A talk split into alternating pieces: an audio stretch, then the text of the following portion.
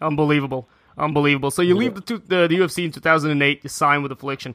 Uh, and, and, you mentioned earlier the UFC was bringing Brock up at the time, throwing a ton of money at him. Why did you decide to depart at the time? Was it just a money thing, or did you want to try something different at that stage of your career?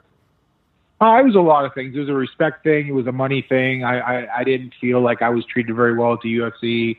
I was being overlooked in certain areas uh, with the whole Brock thing, and um, I didn't. I, I actually I wanted to fight Fedor, and I you know I didn't think he would ever do a UFC deal. So I wanted to see if I, I wanted to go out there and prove myself. I really thought I could beat Fedor, and I, I just I made a mistake in that fight as well. I, I would have liked to have had that fight back again because shortly after that he got beat pretty easily by a, a couple, two or three guys. Um, you know, he was just the, the man that night. I wasn't. He performed, and I didn't. And Affliction, you know, they signed so many great fighters at the time, and, and the contracts were huge. The payroll for the big uh, for the first event was enormous. Did you think it was sustainable? Did you know it was going to be a few events and then they were going to fizzle out?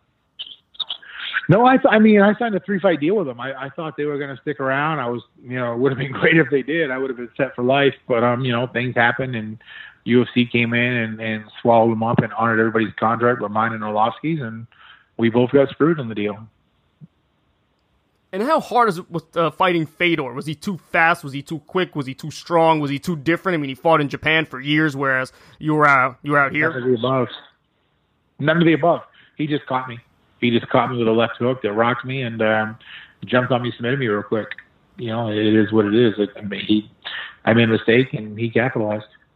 Was the punching power something you were used to? Yeah, I mean, every all heavyweights hit hard, so I mean that wasn't anything that I hadn't seen or felt before.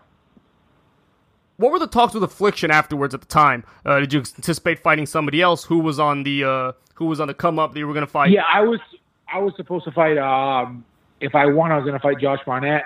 If I lost, I was supposed to fight Paul Buentello. And um, I got fucking knocked out by uh, Ray Mercer in a stupid fight. And um, so Affliction asked me not to fight on that second show just to make sure I was fine, headwise or whatever.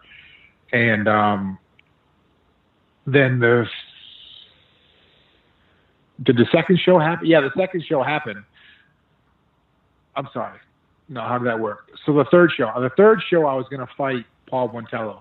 The second show, I didn't. I don't know why they didn't have the money to pay me because they paid everybody else so high or whatever. I'm not really sure. But then the the third show, um, I think Barnett tested positive, and with that happening, the a lot of the guys back, the backers didn't like that negative feedback, and UFC came in and bought him up, and they, they agreed to it. So yeah, I was supposed to fight Paul Buentello, and you know, you know, later on we did fight, and I ended up knocking Paul out. So that was a fight I would have liked to have had with Affliction. So I got paid a lot more money in Affliction than when I got paid in the other organization.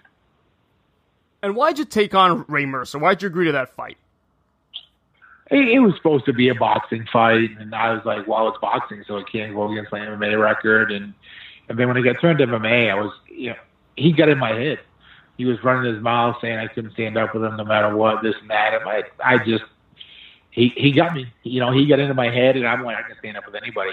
In reality, why take that chance? I knew if I if I took him down, the fight would have been over in 30 seconds. But I let my ego get to me, and you know, him talking all that shit, it worked, and it made me stand up with him. and he caught me with an overhand right. I actually dropped him when we both connected at the same time. Um, I dropped him, and he dropped me. He just came through quicker